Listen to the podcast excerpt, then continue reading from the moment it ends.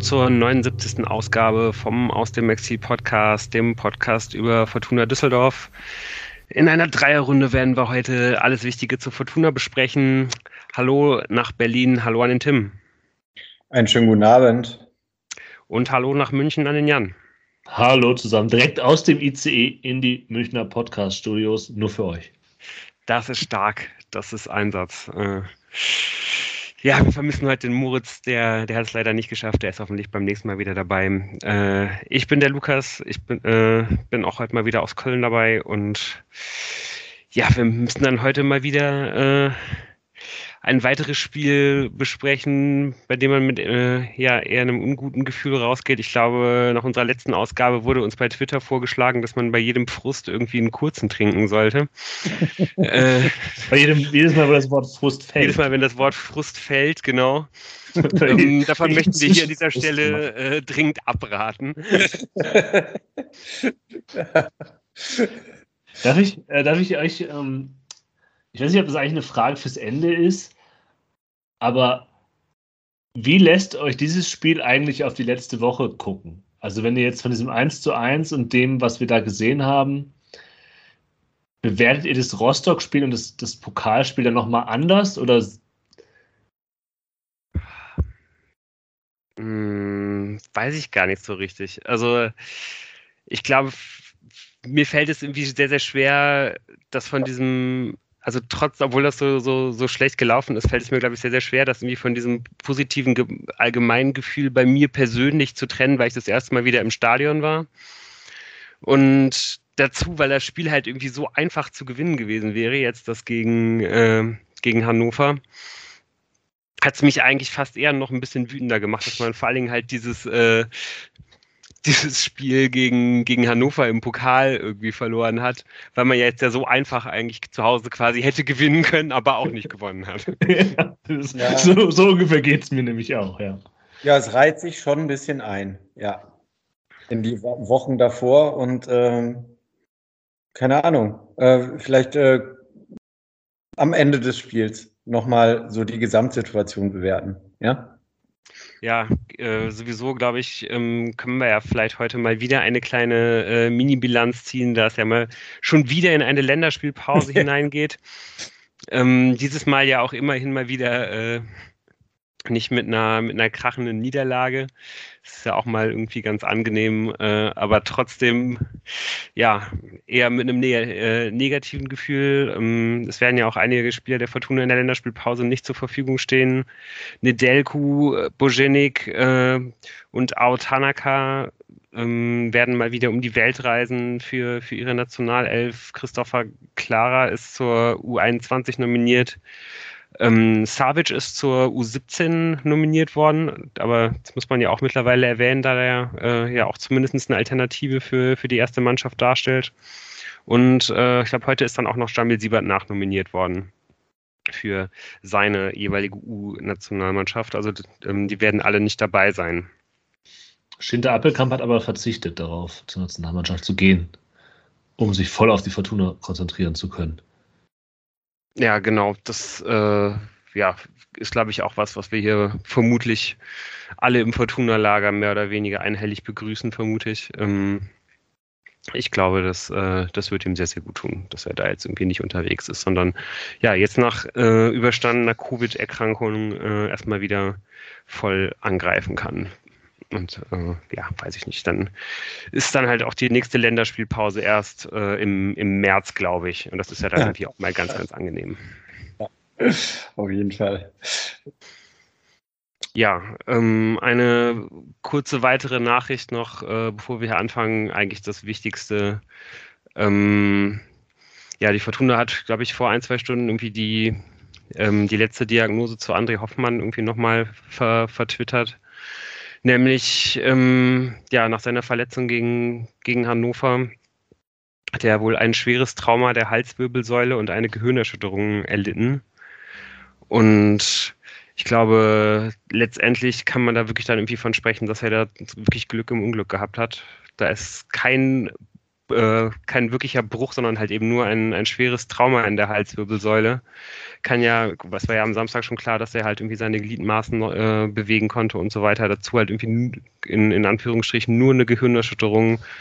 Das klingt alles äh, ja für, für das, was man da teilweise befürchten musste, irgendwie relativ positiv und ich glaube, ja, viel mehr wollen wir da jetzt irgendwie auch gar nicht drüber reden. Äh, ist auch nicht wirklich nicht unsere Expertise, sondern ja, ich denke mal, wir wünschen ihm da jetzt einfach nochmal alles, alles Gute und ja, dass er da bald irgendwie wieder auf die Beine kommt. Jo, das stimmt. Gute Besserung. Gute Besserung. Ja, dann äh, würde ich vorschlagen, schauen wir äh, dann nochmal etwas mehr im Detail auf den Samstag. Die Fortuna spielt gegen ihren Tabellennachbarn äh, Hannover 96. Vielleicht etwas unglücklich 1 zu 1. Ähm, vielleicht, ja. Vielleicht. These. These, richtig. Aber ja, bevor wir jetzt irgendwie dann wirklich mal aufs Spiel schauen, müssen wir dann jetzt da doch mal ein kleines, äh, altes, lange vergessenes Segment mal wieder aus dem Keller holen. Tim, wo hast du denn das Spiel geschaut? ja. ja. also es war äh, ganz großartig. Nach 22 Monaten äh, mal wieder äh, in der Düsseldorfer Arena das Spiel live vor Ort ähm, verfolgen zu können, mit allem, was dazugehört. Alt vorher in der Stadt. Es war großartiges Wetter.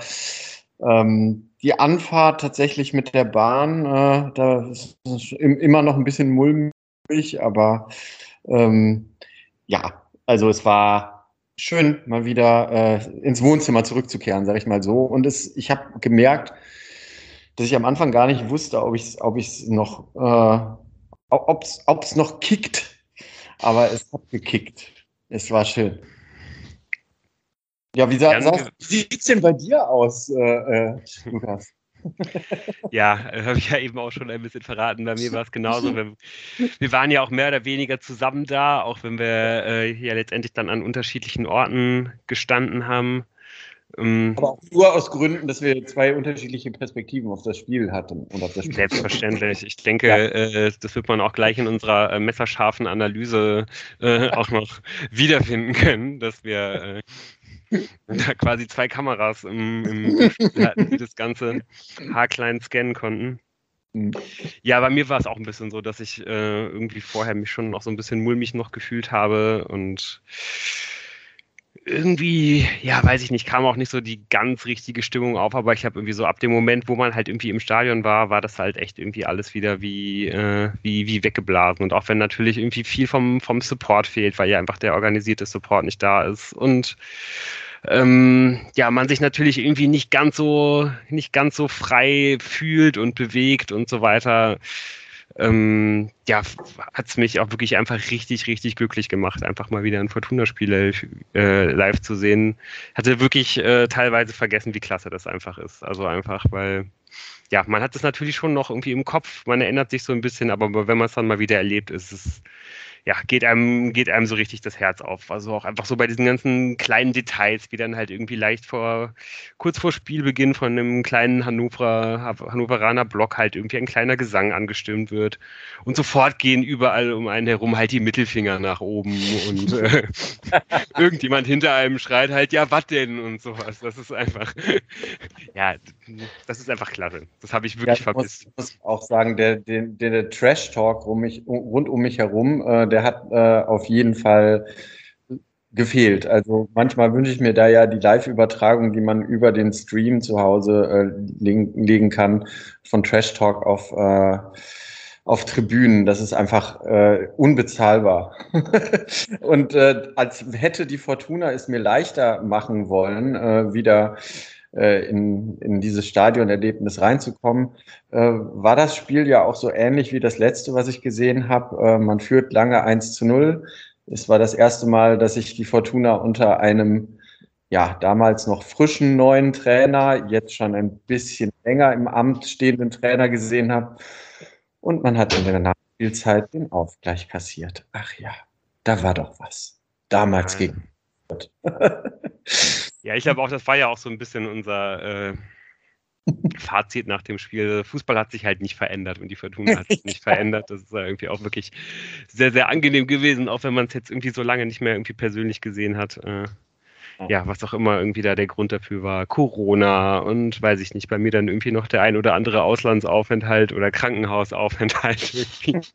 da war ja irgendwie einiges dabei in, in, in, letzter Zeit, aber ja, letztendlich ist es alles noch wie vorher.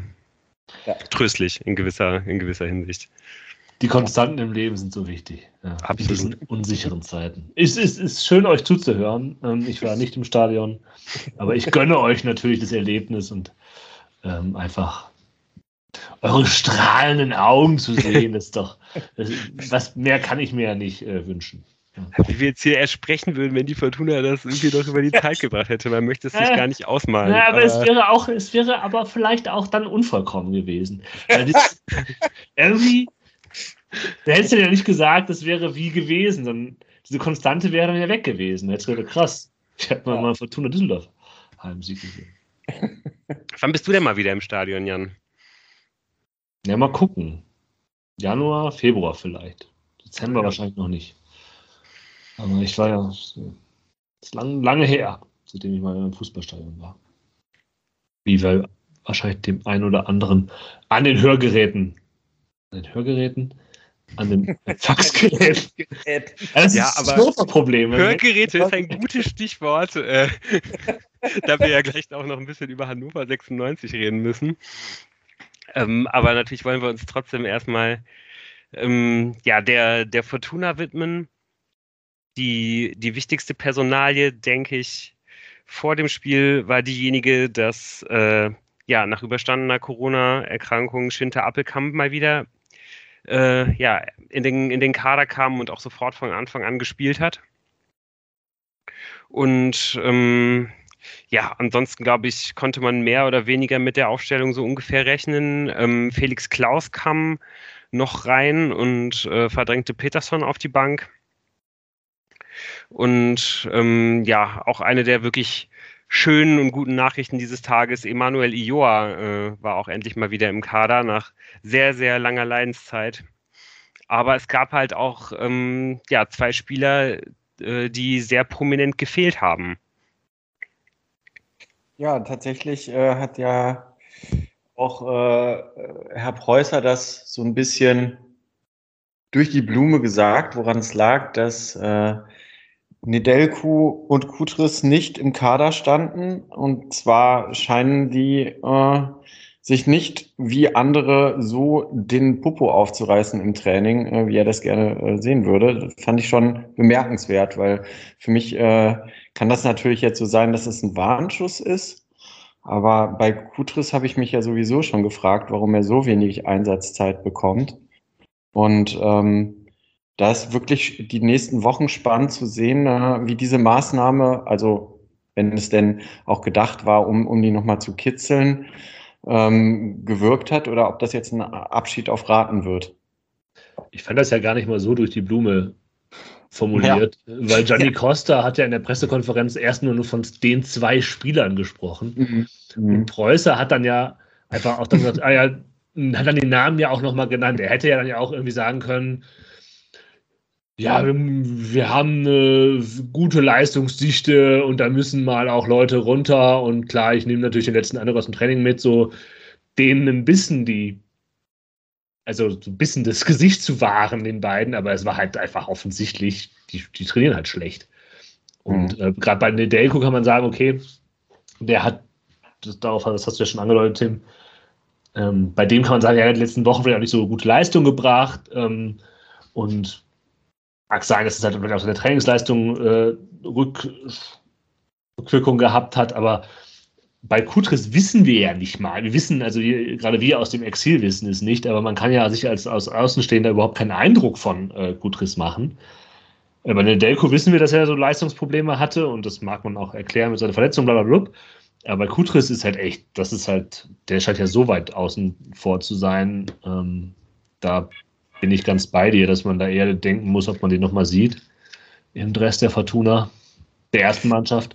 Ähm, ja, ist schon wirklich auffällig, dass, also gerade, dass, äh, dass er halt irgendwie dann auch nicht auf der Bank sitzt, weil es gibt ja auch einfach dann de facto keinen Ersatz dafür, wenn, wenn sich halt Florian Hartherz mal verletzen würde. Ja.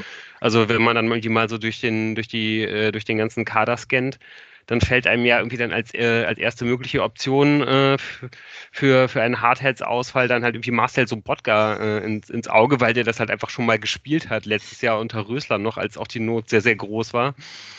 Aber ähm, ja, und auch, dass man sich vielleicht irgendwie dann noch einen, noch einen zweiten Innenverteidiger auf die Bank setzt. Ich meine, spätestens durch den Hoffmann-Ausfall ist es jetzt ja sowieso eigentlich so, dass Nedelku wieder der, der, der dritte Innenverteidiger irgendwie auf, ähm, im Kader ist. Also, dass man irgendwie dann auf solche Leute halt verzichten kann, beziehungsweise halt irgendwie verzichten muss. Ähm, ja, das ist auf jeden Fall schon sehr, sehr deutlich. Ja, ich kann mir aber das halt bei der Nedelku kann ich mir das halt erklären. Ich glaube, an seiner Stelle hätte ich wahrscheinlich jetzt auch ich kann halt erklären, warum der halt vielleicht jetzt einfach mal schlecht trainiert hat. Das muss ja nächste Woche schon wieder ganz anders aussehen. Ja, kann ja, kann ja viel, viel mehr anders aussehen. Der kommt hier hin, ähm, denkt sich, ah, hier komme ich zu Einsatzzeiten und irgendwann ist halt Tim Oberdorf, ein Typen, den er wahrscheinlich erst in der dritten Woche äh, bei der Fortuna kennengelernt hat, äh, für, vor ihm und spielt halt super und alle finden ihn toll. So, klar, dass man da halt vielleicht mal jetzt nicht die besten Leistungen auf Trainingsplatz bringt, aber bei Kutris muss es ja schon seit Wochen so gehen. Ja. Mhm. Ja, ich werde auf jeden Fall mal ähm, meine Düsseldorfer äh, Trainingskiebitze drauf ansetzen. Oder habe ich schon, schon gemacht. Wenn ich, wenn ich was erfahre, werdet ihr es hier als erstes hören. Grüße an deinen Vater, Tim. Ja. Will ich ausrichten. ja. Kommen wir, kommen, wir, kommen wir zum Spiel, ne?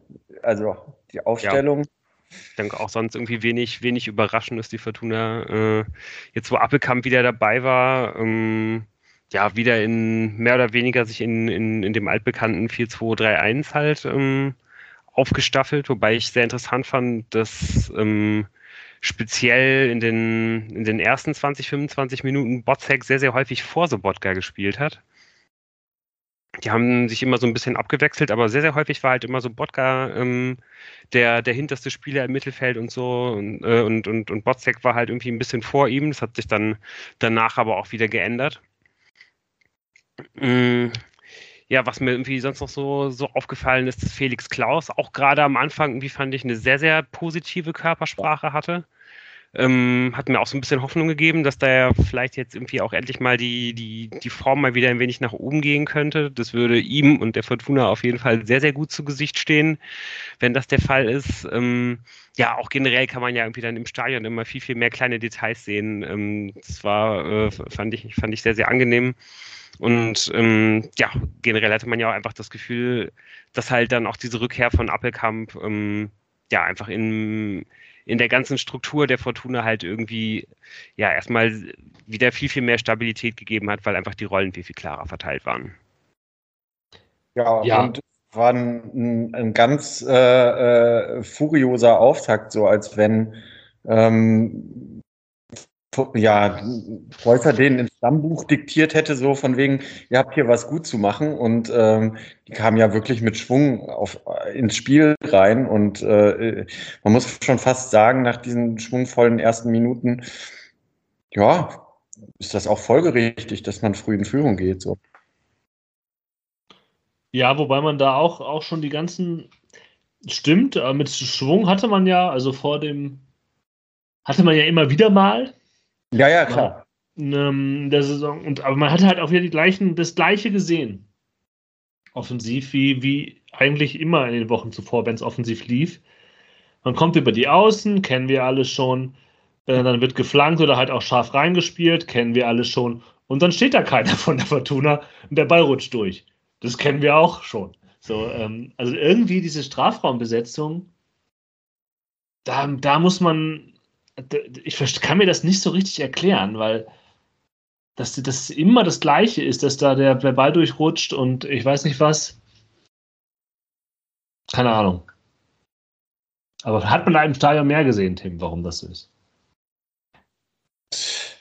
Naja, ich meine, dass das Spiel flügellastig ist, ist es klar, aber ich fand tatsächlich durch die Rückkehr von äh, Schinter Appelkamp war da auf jeden Fall ähm, noch ein bisschen mehr Variabilität drin. Also, weil der auch mal mit dem Ball oder den Ball, ähm, einen zweiten Ball sogar an der Grundlinie bekommt, mal mit dem Ball zur Grundlinie geht und nach hinten äh, spielen kann.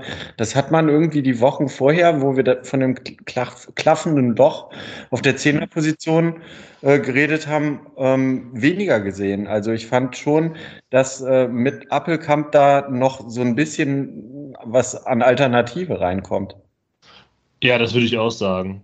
Also das fand ich, ich fand es sehr sehr schön, ihn zu sehen. Und ähm, eben, eben, was du sagst, ist ja, da kann ich, kann ich, kann das ja nicht, ich will das ja nicht wiederholen, aber er war halt wirklich hm. nochmal eine Anspielstation für die Außen und hat da auch im Strafraum eine andere Präsenz reingebracht. Ja, es war jetzt vielleicht nicht das Beste seiner Spieler, aber halt, es war halt, es war aber auch nicht der, es war halt so ein bisschen doch schon der alte Shinta, ähm, der einfach das Spiel der Fortuna verändert und äh, mit seiner Leistung irgendwie noch eine Note reinbringt, einen X-Faktor rein sein kann, auch in Zukunft, der ihn ja hoffen lässt, dass er halt einfach stabil bleibt und der Fortuna in den nächsten Spielen irgendwie mehr Möglichkeiten in der Offensive bietet. Ja, im Prinzip äh, dazu wieder äh, die Fortuna, der Fortuna verhilft, nicht so ausrechenbar zu sein. So. Genau.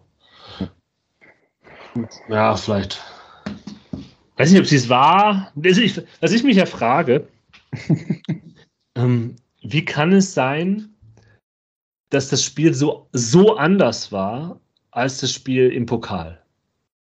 Hm.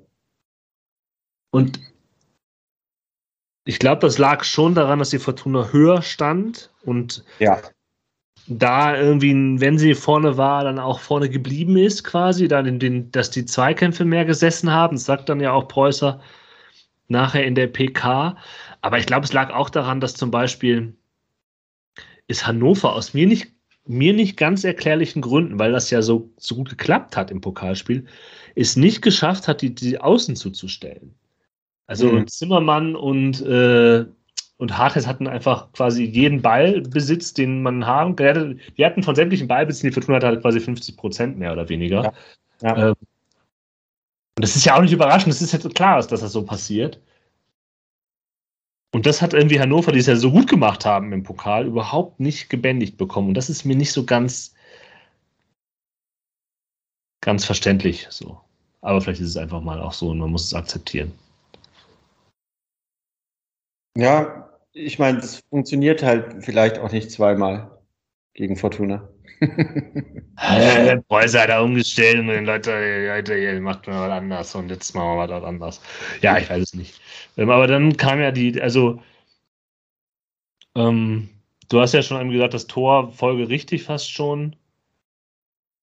Ein aber schöner Standard. Standard ist, äh, ist nicht folgerichtig bei der Fortuna. Also, da muss ich schon sagen, ähm, endlich mal. Ähm, ja, und auch nicht so rumgeeiert. So ja. von wegen nach dem dritten Mal wird er nochmal der Ball reingeschlagen und dann ist es eventuell, sondern Clara steht da und köpft ja. den halt auch ohne viel Firlefanz rein. Ja. Aber hat halt auch nicht so wirklich einen Gegenspieler. Das ist halt Luca Kreinsch. Also schönen Gruß geht raus an Luca Kratsch, der sich da ein bisschen verirrt.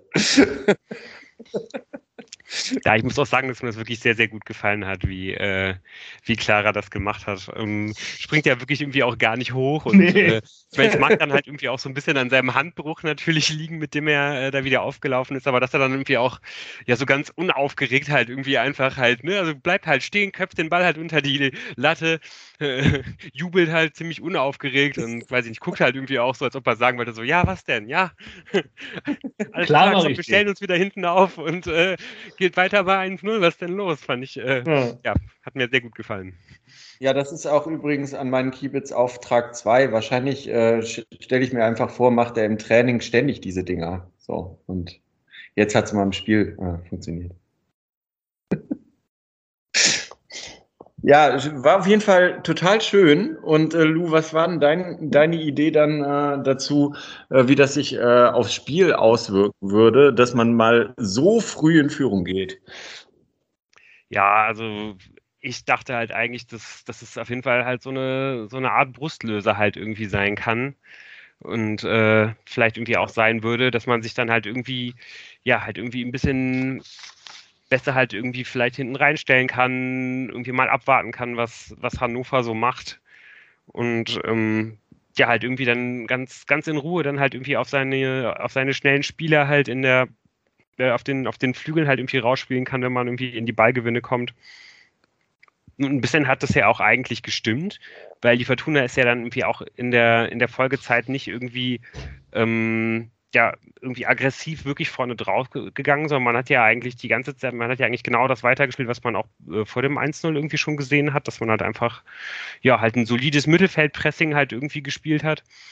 Ähm, aber Hannover ist ja trotzdem eigentlich äh, ja, sehr, sehr selten mal halt irgendwie wirklich ins, äh, ins letzte Spieldrittel halt irgendwie reingekommen, sondern die Fortuna hat es ja dann wirklich einfach, ohne sich da jetzt irgendwie besonders anstrengen zu müssen, hatte ich fast sogar so ein bisschen das Gefühl, das Spiel total im Griff und ähm, ja, hat dann irgendwie natürlich wenig hundertprozentige äh, Torchancen halt irgendwie rausspielen können, aber hat ja dann doch eigentlich immer ja Angriff um Angriff halt irgendwie initiiert, ja, auch wenn es natürlich, wie äh, ja auch schon angesprochen wurde, da halt ja, so die, die letzte Gefährlichkeit halt, irgendwie so der letzte Killerinstinkt so ein bisschen gefehlt hat. Aber eigentlich ähm, ja, hat die Fortuna ja auch genau das umgesetzt, was man sich da so ein bisschen erwarten könnte, nämlich dass das halt Sicherheit gibt und ähm, ja, dass man halt dann einfach ein bisschen besser mit dieser, mit dieser Führung im, im Spiel halt irgendwie den, den Plan durchzieht, den man, den man durchziehen wollte. Wie sehr das jetzt an Hannover gelegen hat oder nicht, äh, ja, das steht vielleicht irgendwie doch nochmal auf einem anderen Blatt, aber ja, immerhin hatte die Fortuna das Spiel halt wirklich dann komplett im Griff. Also ich glaube, wir haben, also ich glaube, es lag schon, es lag, es, es muss mit an Hannover gelegen haben eben dieser, dieser Unterschied zu dem Pokalspiel, wir haben es gerade kurz schon angedeutet, war einfach zu, zu krass. Aber vielleicht auch eben daran, dass die. Woran liegt es, dass Pässe ankommen? Ja? Liegt das immer nur daran, dass man mehr Platz hat? Und das, glaube ich, war so, dass man weniger Druck hatte? Dass, oder gibt es sowas wie Tagesform? Dass man, eine, dass man vielleicht auch einfach mit einem gewissen einer gewissen Sicherheit dem 1-0 im Rücken, nämlich dann den Ball besser anbringt. Und die Pässe kamen halt einfach besser an, im Gegensatz zu dem Spiel vor anderthalb Wochen, wo halt einfach alles Kraut und Rüben war. Und äh, ich meine, gut, ehrlich gesagt, da hatte Hannover ja auch nicht viele Chancen in der ersten Halbzeit beim Pokalspiel. Haben wir einfach die einzige gemacht, die sie hatten. Da mhm. kommen wir später nochmal drauf auf das Thema. Ähm, und äh, die Fortuna hat irgendwie mit einer gewissen mehr Leichtigkeit gespielt. Über Schinters Rolle ähm, haben wir schon angedeutet, dass es wichtig, wichtig ist. Und hinten, Tim Oberdorf kam dann ja eben für den, für den verletzten André Hoffmann rein. Und ich habe das Gefühl, dass, dass Clara und Oberdorf irgendwie gut miteinander klicken. Ja, ja, das hatte ich auch. Etwas, was halt man vielleicht bei Clara und Nedelku eben nicht hatte dass die sich gegenseitig unterstützen und man, also der, der, wer heißt nochmal der, der große Stürmer von Hannover? Es tut mir leid. Der, Weidand, der dann zweiten Weidand, der, genau, genau, der kam dann ja, da, da erinnere ich mich schon daran, dass man, das ist ja eigentlich so ein klassischer Stürmertyp, der die Fortuna in den letzten Spielen immer mal geärgert hat. Ja, also vielleicht ein bisschen besser als der Weidand jetzt ist, aber ähm, und da wurde aber sofort, wenn da mal ein Ball versprungen ist oder so, da war sofort der andere da und hat äh, damit reingeräumt. Und das fand ich irgendwie wirklich sehr gut zu sehen. Ja, und halt auch ein bisschen überraschend, muss ich sagen. Also ich meine, dass dann die Hauptarbeit äh, meistens irgendwie an, an, an Christoph äh, Klara halt irgendwie hängen bleibt, der dann ja immer diese ganzen Sturmtanks halt äh, physisch halt die 90 Minuten halt irgendwie bearbeiten muss. Das war ja irgendwie mehr oder weniger klar. Der macht das aber jetzt auch gerade auch äh, mit, dem, mit dem Handbruch halt irgendwie wirklich unglaublich stark. Aber genau wie du sagst, Oberdorf unterstützt ihn halt einfach äh, auch einfach ja immer wieder sehr, sehr gut dabei. Und ich finde es wirklich auch überraschend, weil ich finde auch immer, wenn man, wenn man Oberdorf halt irgendwie einfach mal so körperlich ansieht, das ist mir jetzt im Stadion noch mal mehr aufgefallen, äh, stand ja auch direkt hinterm Tor, äh, ja, als halt irgendwie am Fernsehen ohnehin schon, man denkt immer so, Junge, du bist doch kein Innenverteidiger. der hat wirklich nicht den Körper dafür. Und dann kommt halt irgendwie ein Ball, äh, der fliegt halt irgendwie in den Strafraum halt rein und ja, Oberdorf nimmt ihm dann halt irgendeinen Hannoveraner Stürmer halt irgendwie einfach ganz easy ab und marschiert halt in Richtung Mittellinie. Man denkt sich so, yo, vielleicht bist du halt doch ein Innenverteidiger. Und mhm. ich weiß nicht, also auch gerade nachdem er frisch drin war, ähm, ja, fand ich da, da hat mir Oberdorf wirklich richtig gut gefallen, weil er irgendwie auch Florian Hartherz mal für, für fünf bis zehn Minuten defensiv ziemlich gewackelt hat. Und ähm, ja, da waren dann so zwei, drei äh, Situationen, wo er dann wirklich auch mal defensiv eben gepennt hat und es wirklich richtig brenzlig hätte werden können. Und Oberdorf war immer sofort da, hat sofort irgendwie alles weggeräumt, was da über die, äh, über, über den ähm, ja, rechten Hanno Hannoveraner Halbraum halt irgendwie in den Fortuna-Strafraum geschoben wurde. Und ja, da, kurz danach war dann irgendwie auch Hartherz wieder stabil. Ja, hat mir auch gefallen, Oberdorfs Vorstellung. Und auch äh, in der zweiten Halbzeit hatte er manchmal so, ähm, die wir vor, vor Wochen schon mal angesprochen haben, diese an, anscheinend geforderten Vorstöße eines Innenverteidigers hatte er manchmal drin. Also Hut ab.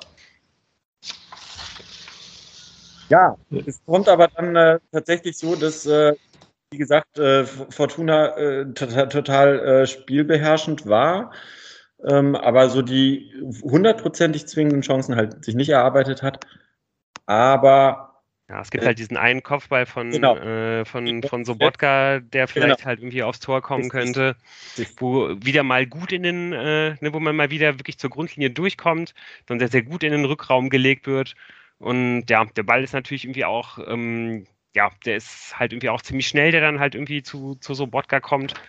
Ah, aber wär, ah, wenn, er, wenn er den aufs Tor bringt, dann wird es auf jeden Fall sehr, sehr gefährlich, würde ich denken. Ja, von wem kommt der Ball auf Sobotka? Ja. Von Schinter Appelkamp. Und ja, der äh, findet die Leute im 16er. In Co-Produktion mit Luca Kreinsch übrigens. Ja. Guter Mann, der ist auch richtig. Ja, das, das Ding ist ja eigentlich das eigentlich, ja, das Bittere ist, dass halt an der, Ärgerlich ist ja eigentlich, dass da halt nicht Schinter Appelkamp steht, wo am Ende so Bodka steht, weil eigentlich ja. ist das ja genau der Spielzug, der äh, in der letzten Rückrunde so häufig funktioniert hat, dass halt dann genau Schinter Appelkamp halt derjenige ist, der irgendwie 14 bis, äh, bis 16 Meter vor dem Tor halt den, den Strafraum besetzt, äh, wenn, wenn die äh, ja, vorderste Linie der Düsseldorfer in den 5-Meter-Raum durchläuft. Und da hat er wirklich das ein oder andere Tor gemacht. Aber ja, so oder so hat es einfach dem Spiel unglaublich gut getan. Und ich glaube, das ist eben auch, dass er wieder da ist. Und das ist eben, glaube ich, auch einfach einer der Hauptgründe, warum es bei der Fortuna so viel besser äh, gelaufen ist wie ja, in dem, in dem Pokalspiel, weil es einfach ein, weil gerade Appelkamp halt ein Spieler ist, der einfach auch ständig anspielbar bereit ist. Und der, wenn er halt im Deckungsschatten steht, aus dem Deckungsschatten halt hinausläuft. Und das ist halt bei einigen anderen Spielern im, im Mittelfeld der Fortuna halt leider nicht der Fall. Ja, allerdings kommt es dann in der 25. Minute mal dazu, dass Hannover plötzlich gefährlich wird, wenn schon nicht aus dem Spiel heraus. Äh, dann haben die dort äh, einen schönen Freistoßtrick, glaube ich, sich ausgedacht. Denn äh, das habe ich im Stadion gar nicht so mitbekommen, weil es so schnell ging. Ich habe mir aber natürlich die Zusammenfassung nochmal angeguckt. Und das ist wirklich gar nicht schlecht. Äh, da legt äh, nämlich der eine Spieler von Hannover, ich weiß es gar nicht, wer das ist, den Ball noch hin und äh, bevor Fortuna äh, checkt, was passiert, äh, ist der andere Spieler, der angelaufen ist, ich glaube Kerk ist das, hat er schon die Flanke geschlagen. Im Stadion habe ich in dem Moment gedacht, okay, haben wir ein Glück, dass äh, äh, der Hannoveraner Stürmer einfach so dermaßen falsch liegt, aber angeblich ist es ein falscher, falscher Fuß gewesen. Das ist nämlich eigentlich Linksfuß, sagte der Reporter. Aber auf der anderen Seite habe ich sofort die Fahne oben gesehen und gedacht, okay, safe, wer ihn, hätte ihn nicht gezählt. Wenn man sich das tatsächlich, das ist dann immer das Schöne, wenn man es danach nochmal sehen kann, nochmal in der Kameraperspektive anguckt, äh, wäre das wahrscheinlich wieder ein Fall für den VAR gewesen. Ja, und dann wäre, hätte der Treffer gezählt. Also da kann man mal sehen, Man muss in dieser Liga immer aufmerksam bleiben.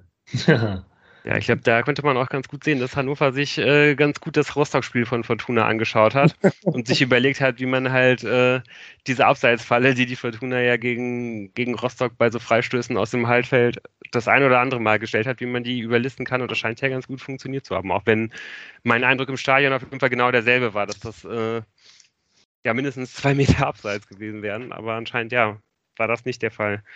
Und ja, muss dann aber auch fairerweise sagen, viel gefährlicher äh, als da ist Hannover dann ja irgendwie auch den Rest des Spiels eigentlich nicht mehr geworden. Richtig. Ja. Eigentlich, ja. ja, ich fand trotzdem, dass so mit dieser Chance ähm, ja, zumindest so ein ganz leichter Bruch irgendwie im Spiel der Fortuna zu erkennen war. Man war in der, in der äh, zweiten Hälfte äh, der ersten Hälfte nicht mehr ganz so ähm, ja nicht, nicht mehr ganz so zwingend nach vorne. Ähm, Hannover kam dann doch immer mal wieder irgendwie über die Mittellinie und ähm, ja, trotzdem war man halt, hatte man irgendwie noch komplett die Spielkontrolle, aber es war nicht mehr, nicht mehr mit der gleichen Überzeugung wie, wie äh, ja, halt am Anfang. Ja, gut, aber das kann er auch nicht verlangen. Das passiert ja immer, es gibt immer Phasen im Spiel. Trotzdem war das hatte man Hannover unter Kontrolle. Die kamen natürlich ein bisschen nach vorne. Das, war, das stimmt schon, aber es war eine völlig verdiente 1-0-Führung, mit der man in die Halbzeit gegangen ist. Und es ließ halt eigentlich auf, auf was Gutes hoffen in der zweiten. Und enttäuscht worden ist man da ja eigentlich, eigentlich auch nicht. Ja, die Fortuna macht ja auch stark weiter direkt mit einer Variante, einer Anstoßvariante ja, ähm, zu Beginn der zweiten Halbzeit.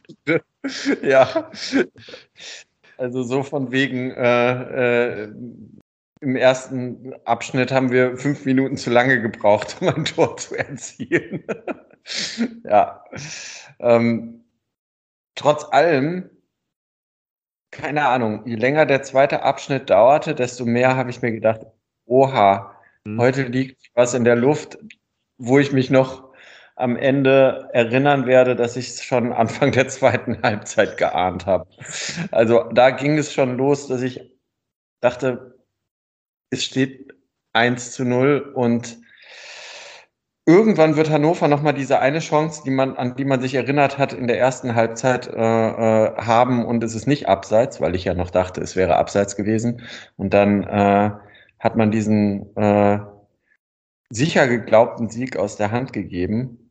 Ich fand auch Fortuna waren tatsächlich in der zweiten Halbzeit nicht mehr so feldüberlegend und nicht mehr so zwingend wie in der ersten Halbzeit.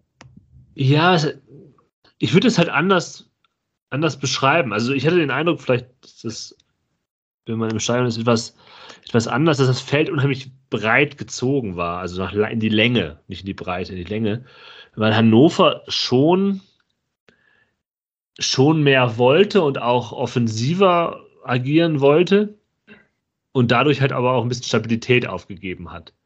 Mhm. Und normalerweise sorgt das für sehr viel mehr offensiven Druck, wenn eine Mannschaft, eine Profimannschaft das macht. Das hat aber Hannover überhaupt nicht hinbekommen. Also mhm. Haben schon mehr gemacht, aber das war alles so nicht überhaupt nicht gefährlich. Und sowas muss eigentlich immer gnadenlos bestraft werden, weil mit dem mehr offensiven Druck, den man ja eigentlich dadurch generieren will, dass man eben ne, die Stabilität aufgibt und so weiter und so fort, ergeben sich ja für den Gegner auch Möglichkeiten zum Kontern. Es gibt unglaublich viele Räume dann, die die Fortuna, Fortuna ja auch, auch hatte und auch zum Teil bespielt hat, aber eben eben nur zum Teil. Ähm, die größte Chance ist vielleicht noch diese Narei-Chance in der, in der 54. Super, also das war einfach ja viel besser, viel Fortuna-mäßiger kann das gar nicht sein. Botze grätscht, Appelkamp kriegt den Ball, äh, passt in die Schnittstelle, Flanke auf Narei und der muss ihn nur noch machen. Ja, ähm, das, das wäre ja ein, ein Gemälde an Fortuna Düsseldorf-Tor gewesen, ähm, wenn, man, wenn man das erzielt hätte. Und der Rest war dann halt so Ansätze. Ja, man sieht halt, da gibt es den Platz, da gibt es den Raum und dann wird aber halt das nicht zu Ende gespielt oder äh, vielleicht kommt der Hannoveraner doch mal dazwischen Und das hat, glaube ich, das Gefühl, das du beschreibst, Tim, und das ich auch hatte, und ich vermute, jeder hatte das. Puh, wenn man da jetzt nicht das 2-0 nachlegt, dann könnte das nochmal sehr deutlich sich rächen, ähm, wurde dadurch auch nochmal verstärkt. Weil es einfach so klar war, dass man jetzt einfach das 2-0 machen muss. Dass es so da liegt, dieses 2-0, man muss es einfach nur aufheben. Ich weiß nicht, bei mir war es irgendwie, glaube ich, genau andersrum. Also ich glaube, wir haben ja irgendwie auch in der Halbzeit irgendwie auch äh, alle so ein bisschen hin und her geschrieben. Da war ja auch irgendwie die, äh, die durchgängige Meinung, wenn sich das nicht nochmal rächt, dass man halt irgendwie nicht in der, in der ersten Halbzeit irgendwie schon das 2 zu 0 gemacht hat. Und ähm, ja, auch in der, in der zweiten Halbzeit hat man natürlich irgendwie das, das ständig so im Hinterkopf gehabt, aber bei mir war das, und ausgerechnet bei mir, also ich meine, ich bin ja wirklich nicht dafür bekannt, äh, ein gnadenloser Optimist irgendwie zu sein, aber ich, ich hatte irgendwie eigentlich so das Gefühl, je länger das Spiel gedauert hat, das verliert die Fortuna heute irgendwie nicht mehr. Also auch so ganz allgemein hatte ich das Gefühl, dass diese, diese zweite Halbzeit irgendwie, ich meine, normalerweise ist es ja so, dass man, wenn, wenn man irgendwie 1 zu 0 führt, dass man halt irgendwie dann immer mal wieder auf die Uhr guckt und denkt so, boah, mein Gott, wie lange dauert das denn noch, dieses Spiel? Aber ich dachte eigentlich immer schon so, ach krass schon, irgendwie 65. Minute. Oh, krass schon, äh, 74. Minute. Das geht ja irgendwie total schnell, weil es ja auch einfach irgendwie gar keine gefährlichen Situationen von, von Hannover gab. Irgendwie, es gab dann eigentlich immer nur wieder diese, diese Versuche der, der Fortuna halt irgendwie Konter auszulösen, die, ähm, ja halt irgendwie auch immer eher, eher etwas leidlich irgendwie funktioniert haben. Speziell in den, in den letzten 20 Minuten war das der Fall. Aber ich hatte eigentlich, ähm, ja, bis zuletzt eigentlich nicht das Gefühl, dass, dass, da, dass da halt irgendwie noch irgendwas anbrennen kann, sondern habe die Fortuna da eigentlich, habe eigentlich nur darauf gewartet, bis sie, dass, sie, dass die Fortuna halt endlich den Sack zumacht. Ja, da warst du wahrscheinlich geblendet äh, vom Stadionerlebnis. Ja, das mag sein. Außerdem dachte ich ja auch eigentlich die ganze Zeit noch, dass irgendwann halt Ao Tanaka eingewechselt wird, ähm, was ja dann quasi der, äh, der Knockout-Punch gewesen wäre. Ja, also ich muss ja sagen, ich war wirklich ein bisschen enttäuscht, dass wenn ich dann schon mal im Stadion bin, dass, äh, dass Tanaka dann halt gar nicht gespielt hat. Auf der anderen Seite, ähm, ja, möchte ich das eigentlich, ähm, ja, Preußer auch hoch anrechnen, dass er da jetzt mal halt diese Pause bekommen hat, ähm, die ihm, glaube ich, wirklich halt irgendwie sehr, sehr gut tut. Ich meine, der ist jetzt halt auch wieder mit der Nationalmannschaft unterwegs. Dazu gab es ja auch eigentlich gar nicht so richtig den Anlass dazu, einen, einen Spielertyp wie ihn zu bringen. Also auch, dass dann irgendwie in der, äh, in der 89. halt irgendwie Kuba kommt für Botzek, als Botzek sich komplett aufgerieben hat. Finde ich eigentlich auch richtig, dass man da halt irgendwie nochmal jemanden bringt, der vielleicht irgendwie die, ähm, ja, bei, ähm, bei all seinen, ähm, bei seinen Schwächen, die er halt irgendwie mitbringt, dass man auch dazu nochmal irgendwie jemanden bringt, der halt irgendwie körperlich vielleicht ein bisschen stärker ist und der vor allen Dingen auch ähm, ja dann noch ein oder zwei Flanken halt irgendwie hinten rauskopfen köpfen kann, der einfach kopfballstark ist, fand ich eigentlich absolut richtig. Ich meine, zu dem Zeitpunkt hatte man ja auch das eigene Spiel schon umgestellt durch die Auswechslung von Appelkamp und Klaus in der 70. Minute. Da kam Bojenik rein und Peterson, also das war jetzt mit Peterson keine große Umstellung verbunden, aber ähm, gut, äh, Bojanik hat ja diese Rolle, also Appelkamp hat ja irgendwie sehr offensiv gespielt, hat dann eigentlich Bojanik auch übernommen. Also es war vielleicht vorher auch schon so ein gefaktes 4-4-2.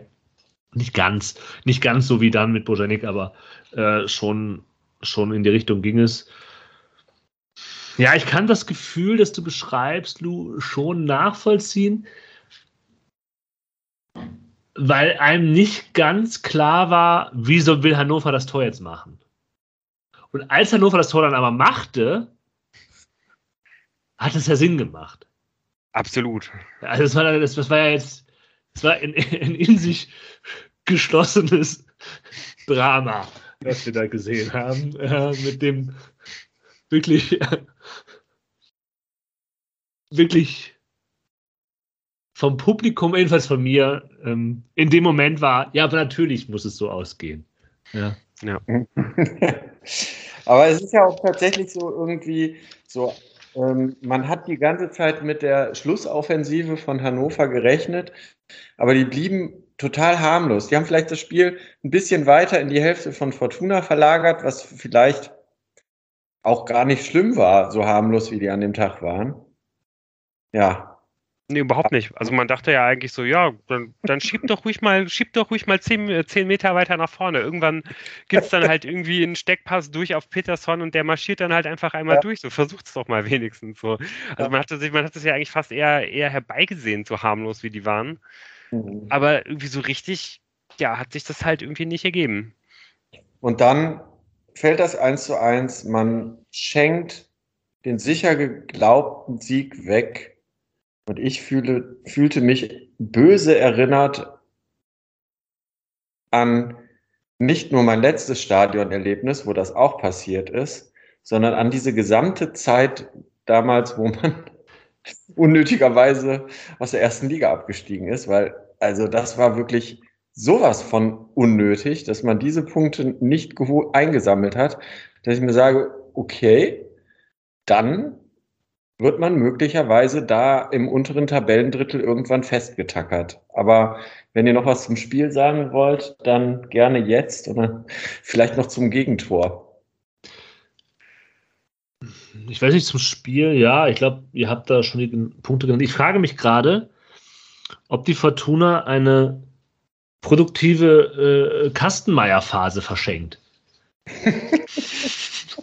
Also der hat mir wieder sehr gut gefallen. Der hat auch so Dinge getan, die er vielleicht nicht, also halt, er ist halt bei jedem Mal, jedes Mal, wenn er rausgekommen ist, um den Ball in die Flanke abzufangen, hat er das auch getan. Ähm, mhm. Er war spielerisch echt nett anzusehen. Und ich glaube, diese Kastenmeier-Phasen muss man einfach anders nutzen als Fortuna. es kommen auch eventuell wieder andere Phasen. Ja, mhm. damit, davon ist leider auszugehen. Ähm, aber ja, letztendlich kann man ja vielleicht trotzdem irgendwie mitnehmen, ähm, dass das man ja, eigentlich mehr oder weniger nur so weiterspielen muss. Also ich meine, ähm, auch, auch für, für, für Preußer tut es mir halt ziemlich leid, muss ich sagen. Wo man auch sagen muss, ich meine, was, was, was soll er machen? Halt irgendwie, äh, wenn. Also einfach nur allein, allein verteidigt, ne? Also, ja, genau. Ja. Es ist halt einfach sehr, sehr schlecht verteidigt. Da stimmen halt irgendwie die Abstände nicht und es ist natürlich einfach ein unfassbarer, ein unfassbarer Sonntagsschuss. Äh, als das Ding halt hinten in den Knick reinfällt, das sind da einfach dann auch so Momente, man weiß halt, das ist das erste Saisontor von diesem Spieler, der halt fünf Minuten vorher eingewechselt wurde, von dessen Existenz man bis äh, zu dem Moment, wo der Stadionsprecher den Namen halt irgendwie vorliest und der dann auf der Anzeigetafel äh, erscheint, einfach noch nie gehört hat. Äh, das, das passt halt irgendwie einfach so, so zusammen. Man denkt natürlich auch, nur die Fortuna kassiert halt irgendwie immer von irgendwelchen Wurstspielern halt irgendwie solche Tore. Aber ja, ist natürlich einfach auch ein klasse Tor, also muss man, äh, muss man halt also, halt auch mal sagen. Und muss, muss, ich nur kurz dagegen halten. Ähm, das ist ein einer der Außenstammspieler gewesen in der letzten Saison. Ich habe ja also die der äh, äh, momentan außer Form und auf die Bank gewandert ist. und, äh, ja. das in den letzten äh, Jahren gehofft hat, dass er den nächsten Schritt macht. Ähm, es, ist, es bleibt ist und bleibt ein Wurstspieler. Ähm, trotz allem. Ja, okay. Mach weiter. Ja, da er ja irgendwie eben das, äh, das, das Spiel schon so leicht anfangen wollte abzumoderieren, also so ein kleiner Fuck-up kam dann ja irgendwie schon noch. Ich glaube, das war wahrscheinlich dann für Jan auch nicht ganz so äh, nicht ganz so furchtbar wie für wie für uns im Stadion, ja. weil es kommt dann ja noch zu dieser ähm, ja zu dieser letzten Chance, die die Fortuna bekommt und der äh, ja und der VAR muss halt eben eingreifen. Äh. Letztendlich ähm, ja, war mir überhaupt nicht klar, um welche Situation es da ging, als ja. dann halt irgendwie unterbrochen wurde. Aber ja. da es halt, äh, da sich das Spiel halt irgendwie eigentlich die ganze Minute vorher eigentlich nur in der Hannoveraner Hälfte, Hälfte abgespielt hätte, war mir dann irgendwie zumindest klar, so, okay, wenn geht es jetzt hier gerade um Elfmeter für Fortuna. Ähm, dementsprechend, äh, warum auch immer, es wäre mir auch wirklich komplett egal gewesen. ähm, ja, und das heißt, man hat dann da halt irgendwie nochmal zwei Minuten irgendwie gehofft und gebangt nur damit dann halt dieser Schiedsrichter rauskommt und halt in Richtung Elfmeterpunkt ja. zeigt, weil er halt in Richtung 5-Meter-Raum zeigt. Vielen Dank dafür nochmal. Das heißt, man ist dann irgendwie nochmal fünf Minuten, ich meine, selbst, selbst die Wahrentscheidungen halten einen nicht davon ab, halt äh, in äh, halt irgendwie völlig falsch zu jubeln, weil dann halt am Ende dann doch die Entscheidung, die man da äh, hat kommen sehen, nicht diejenige ist, äh, welche. Von daher, ja, das war wirklich nochmal richtig, richtig klasse, muss ich sagen. Äh, ich habe in dem Augenblick, als dann irgendwie auch äh, ja, dem Block irgendwie klar wurde, dass da, äh, dass da auf Abstoß entschieden wurde, haben wir dann irgendwie noch eine richtig fette Bierdusche von hinten bekommen. Also da hat einfach alles gepasst in dem Augenblick.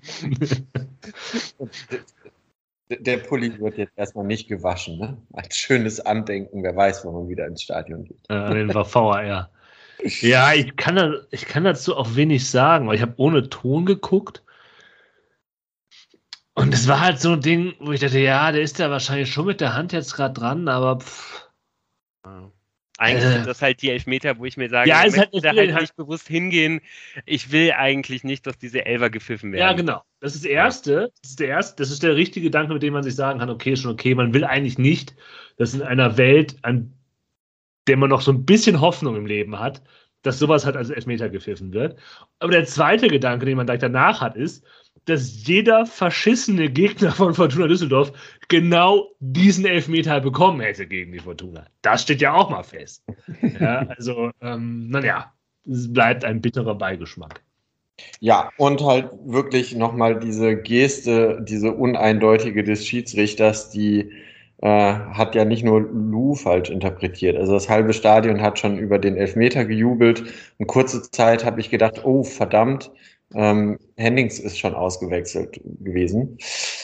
Ah, aber, Wäre zumindest entspannt ja. gewesen. Also das hätte mich auch in dem Augenblick, das war auch mein Gedanke, den ich da kurz hatte, dass ich höchst interessiert gewesen wäre, äh, zu sehen, wer dann halt diesen Elfmeter ausführt. Ja, leider ist es uns dann nicht vergönnt gewesen. Also hätte Jakub Pietrowski gerne gesehen, wie er den halt einfach drei Meter überballert.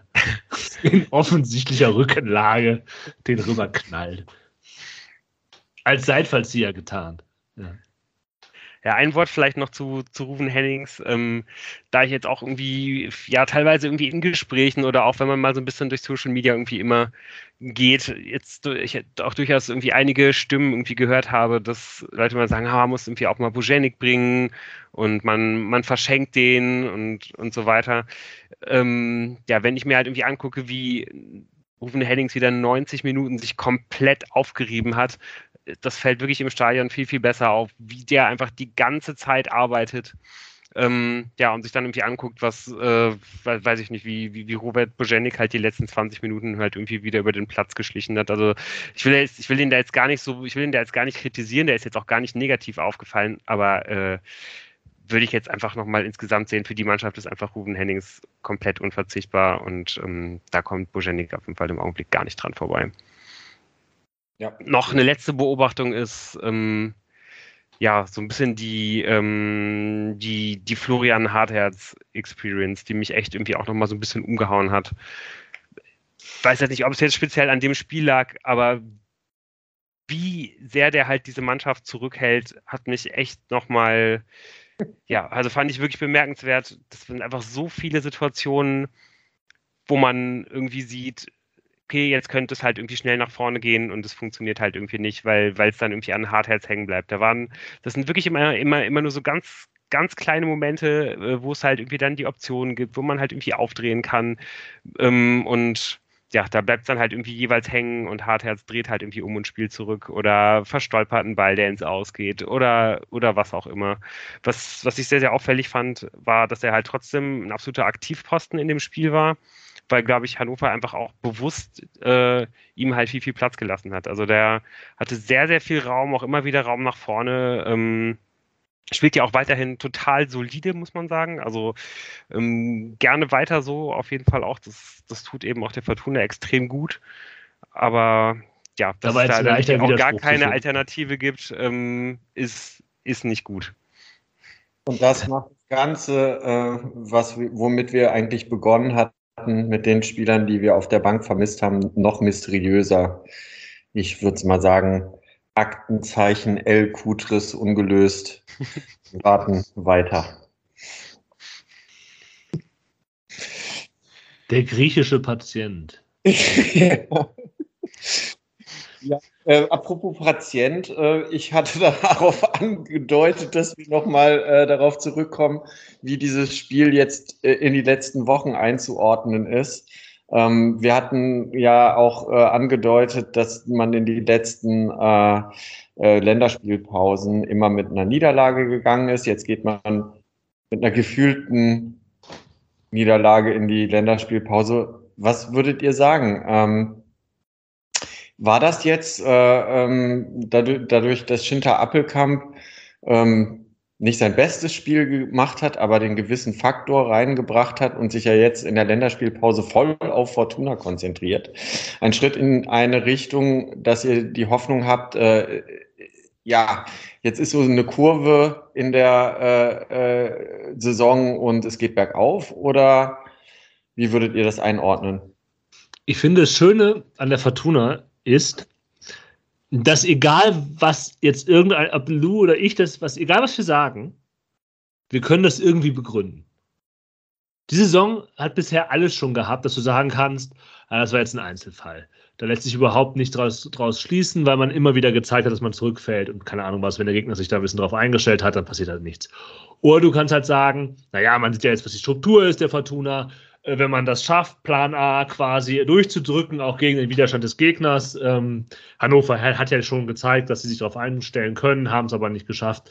Dann kriegt man das hin und jetzt mit Appelkamp bekommt man noch einen X-Faktor rein. Wunderbar. Man hat so ein A, Plan A plus. ja? Also es ist halt einfach, das ist ja das Problem dieser Saison, dass du sie nicht fassen kannst und dass du halt das Saisonziel, zwei Saisonziele. Erstens oben mitspielen, hä, wird schwierig. Nicht unmöglich, aber wird schwierig. Und das zweite ist halt, sich spielerisch zu entwickeln. Ja. Du siehst halt, was der. Das, ist, das Spiel war ja auch nicht überraschend. Ja, nichts war in dem Spiel eigentlich überraschend. Wie die Fortuna mhm. gespielt hat, war einfach nicht überraschend. Ähm, mhm. Was überraschend war, dass Hannover das halt nicht hinbekommen hat, das halt irgendwie besser in ihre Bahn zu lenken. So. Du kannst aber auch sagen, ja, aber jetzt mit Appelkamp, wird der Überraschungsfaktor reinbringen. Also, ja, und das würde ich alles unterschreiben, das kannst du alles begründen, aber das ist das Problem, dass, diese, dass es immer noch nicht zu fassen ist. Mhm. Das habt ihr, glaube ich, letzte Woche auch, in der Woche auch schon gesagt. Also. Ja, aber jetzt vielleicht, ähm, man hat zwei Wochen, wo jetzt ähm, mit Appelkamp in, Vollbesitz seiner Kräfte, Fragezeichen. Ich meine, er hat ja immerhin 71 äh, Minuten gespielt, ähm, mal trainiert werden kann. Wir haben zwar die ganzen abstinenten Spieler am Anfang aufgezählt, aber da war ja jetzt bis auf Christoph Klar nicht die komplette Stammbesetzung, die jetzt äh, nicht auf dem Trainingsplatz stehen wird.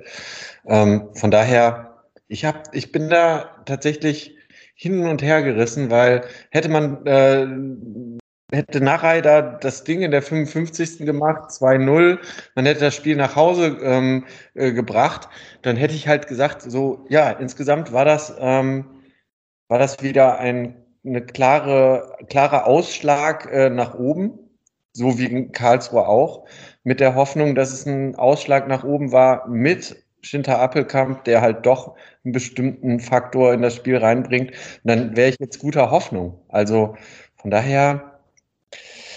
Ja, ein Punkt, der mir auf jeden Fall irgendwie Hoffnung gibt, ist, äh, dass man schon irgendwie auch sehen konnte, dass Appelkamp noch weit von 100 Prozent entfernt genau. ist. Genau.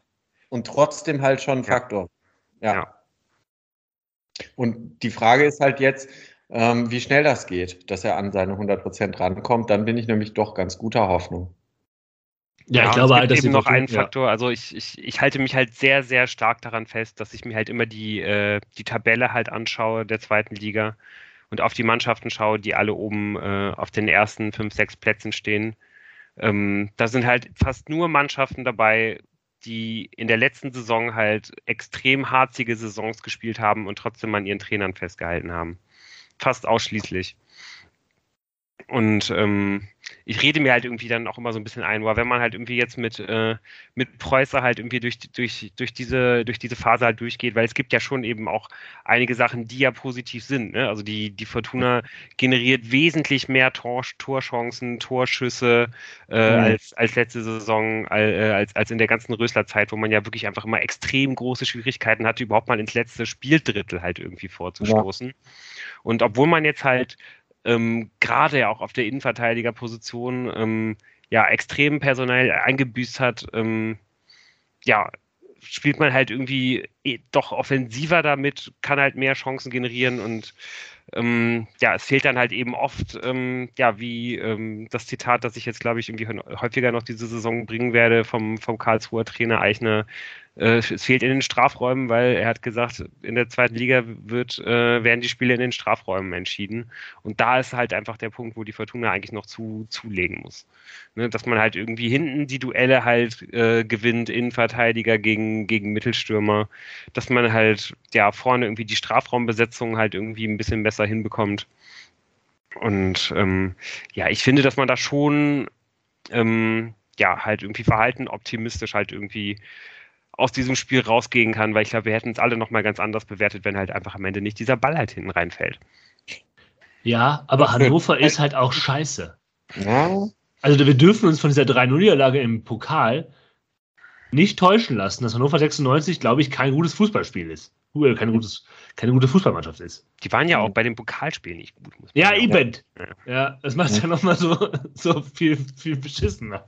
Ähm, ja, aber ich will jetzt auch keine große Gegenrede schwingen, weil ich, äh, aber das nächste Spiel, das kann ja schon wieder genau, genau in die andere Richtung gehen. Ja. In welche meinst du jetzt? äh, in, die, in die, die ihr, in die, die ihr nicht erwartet. erhofft oder befürchtet. Ja, dann äh, in, in zwei Wochen geht es weiter gegen Dynamo Dresden. Und die gehen auf jeden Fall auch nicht äh, allzu positiv in, in diese Länderspielpause. Die stecken nach einem sehr, sehr ordentlichen Start für einen, für einen Aufsteiger mittlerweile auch in einer richtigen Krise. Ähm, stehen auf Rang 14 mit 13 Punkten hinter der Fortuna. Und ähm, ja, erst gestern nach sehr, sehr langen Gesprächen äh, im, in der sportlichen Führung hat man entschieden, dass der Aufstiegstrainer Alexander Schmidt trotz sechs Niederlagen in Folge, trotz neun Pflichtspielniederlagen äh, in den letzten zehn Spielen, ähm, ja, erstmal nochmal Trainer bleibt. Und ja, halt dann zumindest nochmal diese, diese Chance halt irgendwie kommt, sich im Heimspiel gegen die Fortuna zu beweisen. Und ähm, ja, es ist ein bisschen schwierig ähm, vorauszusehen, was er da, was er da planen wird. Also eigentlich ist sein, sein präferiertes System ähm, ja, so ein 4-3-1-2, also halt quasi eine Raute. Ähm, die hat er eigentlich immer spielen lassen, hat am Anfang auch sehr, sehr gut funktioniert, aber seit jetzt diese, diese Niederlagenserie ein, eingetreten ist, ist er da so ein bisschen von abgekommen, hat jetzt sehr, sehr viel probiert, aber nichts scheint irgendwie wirklich zu funktionieren. Die letzten fünf Spiele ist Dresden mit äh, fünf verschiedenen Stammsystemen zu, zu Anfang halt irgendwie ausgelaufen, aufgelaufen. Deswegen tue ich mich da jetzt ein bisschen schwer vorauszusagen, was man da probieren wird. Der Fokus ist auf jeden Fall eigentlich immer der gleiche. Man ist extrem defensiv ausgerichtet, versucht dann halt umzuschalten über, über schnelle Außen oder ähm, ja, indem man halt so diese, diese Steilklatsch-Spielzüge äh, spielt, besonders über den ähm, Schlüsselspieler, den Mittelstürmer ähm, Christopher Daferner, äh, vorne Mittelstürmer auf jeden Fall, ja, dieser, dieser übliche, ähm, der übliche Sturmtank, den die Zweitligisten eigentlich alle vorne drin haben. Ähm, groß, torgefährlich, ähm, dafür aber auch ziemlich spielstark. Also auf den muss man auf jeden Fall achten ähm, ja, ist wahrscheinlich einer derjenigen, die, ähm, die halt ihre beste Saison bei den, bei den Dresdner spielen. Auf den kann man ein bisschen achten. Auf den man auch achten kann, ist der ähm, Zehner, Heinz Mörschel. Ähm, ich würde den mal so ein bisschen als Dynamik-Zehner beschreiben. Also der ist jetzt nicht derjenige, der ähm, die ganz, ganz feine Klinge spielt, aber trotzdem sehr, sehr starke Standards und äh, Distanzschüsse, rückt immer wieder vorne ein, kann auch mal eine Ecke reinköpfen. Ähm, irgendwie ein ganz interessanter Spieler auf dieser Position. Heinz Mörschel? Ja. Haben die aus den 50er Jahren importiert, oder? Der hat doch noch in Bern, äh, ist ja doch noch Weltmeister geworden. Heinz ja, Mörschel aus Wuppertal. Ja. Guter Name für einen Fußballspieler. Ähm, ja, wer, ähm, auf den Dresdner Flügeln Brandon Borello erwartet. Den muss man vermutlich enttäuschen. Es ist aber nicht ganz klar. Der war jetzt lange verletzt, soll nach der äh, Länderspielpause wieder zurückkommen, aber wird dann bestimmt erstmal keine ähm, Option für, für die Startelf sein. Wenn man auf jeden Fall auch noch achten könnte, ist auf links außen der Fallschnelle, äh, auch noch sehr, sehr junge äh, Ransdorf Jeboa Königsdörfer, äh, wo wir gerade bei coolen Namen sind. Dem äh, wurde eine oder wird auch immer noch eine extrem große Zukunft vorausgesagt. Ähm, bei dem hatten sich, glaube ich, auch einige höherklassige Teams erkundigt jetzt im Sommer. Allerdings kommt er noch gar nicht so richtig in die Gänge in der zweiten Liga. Aber wenn man den halt wirklich mal in ähm, ja, in so ein Laufduell mit, mit Matthias Zimmermann äh, schickt, dann äh, ja, ist, ist da auf jeden Fall große Vorsicht geboten. Der äh, sollte auf jeden Fall die meisten Spieler im Düsseldorfer Kader mit, äh, mit Leichtigkeit abhängen. Also da muss man extrem aufpassen, dass man den nicht entwischen lässt. Ähm, also, äh, wo du gerade von Laufduellen gesprochen hast, also ich möchte ja dann irgendwann in der Rückrunde, wahrscheinlich, ich glaube in der Hinrunde ist das Spiel schon vorbei, das Laufduell von Ransdorf, Jeboa, Königsdorfer gegen Bentley Baxter Bahn sehen, bitte. sorry, sorry. Da ging was mit mir durch ja, gibt auf jeden Fall äh, genug Anlass. Also es sind wirklich hervorragende, hervorragende Namen. Gut, gut, dass die es zu, zu was gebracht haben, die Jungs. ähm, ja, ich vermute so ein bisschen, dass es dann, äh, ja, wenn man sich halt anschaut, wie die Dresdner spielen, wieder extrem auf, äh, auf Clara ankam, ankommen wird. Der wird da ferner aufnehmen müssen. Und je nachdem, wie man halt dann da ähm, den, den zweiten Ball halt irgendwie verarbeitet, den, den die Dresdner dann wahrscheinlich zurücklegen würden. Ähm, ja, das, das, das sollte halt wahrscheinlich der Schlüssel dazu sein, ob die Dresdner in ihr Spiel finden oder nicht. Ja, vielleicht spielt bei Daferner ja auch noch eine Rolle, ähm, dass äh, der seine Meriten für höhere äh, äh, Stationen ja gesammelt hat beim SC Freiburg 2 äh, zwischen den Jahren äh, 2017 und 2019. Der sollte also Christian Preußer äh, persönlich bekannt sein. Davon ist auszugehen. ja, sonst ähm, erwartet ihr erwartet ihr große Änderungen? Ähm, wahrscheinlich eher nicht, oder? Also ich denke mal, viel, viel anders machen wird die, äh, wird die Fortuna bestimmt nicht. Tanaka wird auch äh, vermutlich, wenn überhaupt, wieder eine Option für die letzten 20 Minuten sein. Ähm, da er wieder äh, von, ja. der, von der Länderspielpause zurückkommt, wer vielleicht mehr Minuten sehen wird, ist Emma Ioa. Das wäre natürlich klasse. Aber ja, sonst. Äh, könnte starten statt Klaus, könnte ich mir vorstellen. Ah, ich fand Klaus aber jetzt nicht so. Also, ich fand Klaus eigentlich ganz angenehm im Spiel gegen Hannover 96 und bei Pettersson weiß man nie so genau. Mhm. Ich meine, er hat jetzt auch nach seiner Einwechslung nicht, äh, nichts Weltbewegendes gezeigt. So. Da muss ich jetzt auch noch mal eine kleine Beobachtung teilen. Ich weiß nicht, ob Tim dir, ob dir das auch aufgefallen ist. Als äh, Peterson gerade eingewechselt war, gab es irgendwie so eine Situation, wo er dann auch eigentlich das sehr, sehr gut gemacht hat, wo er so ein bisschen ins Tempo gekommen ist, als die Dresdner sehr, sehr weit aufgerückt waren und er halt mhm. halt so ein 50 oder 60 Metersprint halt irgendwie mhm. angezogen hat, dann nicht so richtig in den Strafraum gekommen ist, mhm. nochmal abgedrängt wurde und dann nochmal bis zur Grundlinie durch ist, also da eigentlich komplett durchgesprintet ist, dann nochmal einen Ball reingebracht hat und dann wurde der, glaube ich, zur Ecke geklärt. Auf jeden Fall war er da gerade zwei oder drei Minuten drin, glaube ich, und hing dann, ja. dann halt irgendwie erstmal zehn Minuten, äh, zehn, zehn Sekunden halt irgendwie über der Bande und hat komplett gepumpt, wo ich irgendwie auch dachte so, jo, was ist denn los? Also war bestimmt anstrengend gerade so, aber du bist gerade erst eingewechselt worden. Wie kann es sein, dass du komplett außer Atem bist? Okay, das habe ich nicht, äh, also die, die, die Sekunden, die zehn Sekunden, die sind mir tatsächlich von meinem Platz entgangen. Natürlich, diese eine Situation ist mir nicht entgangen. Das Problem ist halt, danach kam halt gar nichts mehr von Peterson. Könnte mir trotzdem vorstellen, ähm, je nach Trainingsleistung, dass äh, das der einzige Wechsel sein könnte. Ansonsten erwarte ich gar keine Wechsel. Ja, also ich glaube, so. gerade wenn, wenn, wenn man davon ausgeht, dass die Dresdner sich auch wieder richtig tief hinten reinstellen, äh, würde ich Peterson sehr, sehr ungern sehen. Weil, ähm, ja, wenn er, wenn er nicht ins Tempo kommt, ähm, wenn der halt irgendwie auf, äh, auf einen Gegner, der ihn vielleicht irgendwie sogar doppeln kann, dann halt irgendwie aufläuft mit sehr, sehr wenig Platz und vielleicht den Ball mit dem Rücken zum Tor annehmen muss, ähm, dann, dann wird das, dann wird die linke Seite halt wieder komplett verhungern. Ja, und gerade wenn Dresden sich reinstellen sollte, dann holt dir Klaus halt die Standards, die du auch brauchst, raus. Ja, Das muss wir haben sagen. Zeit, äh, einen Elfmeter rauszuholen. Das stimmt. Ja. Arbeitsauftrag. Okay, also wir wissen auf jeden Fall, Klaus hat einen Auftrag, meine Kiebitze sind ausgesandt und äh, alles weitere erfahrt ihr dann äh, in knapp zwei Wochen von uns. Jo. Macht's gut.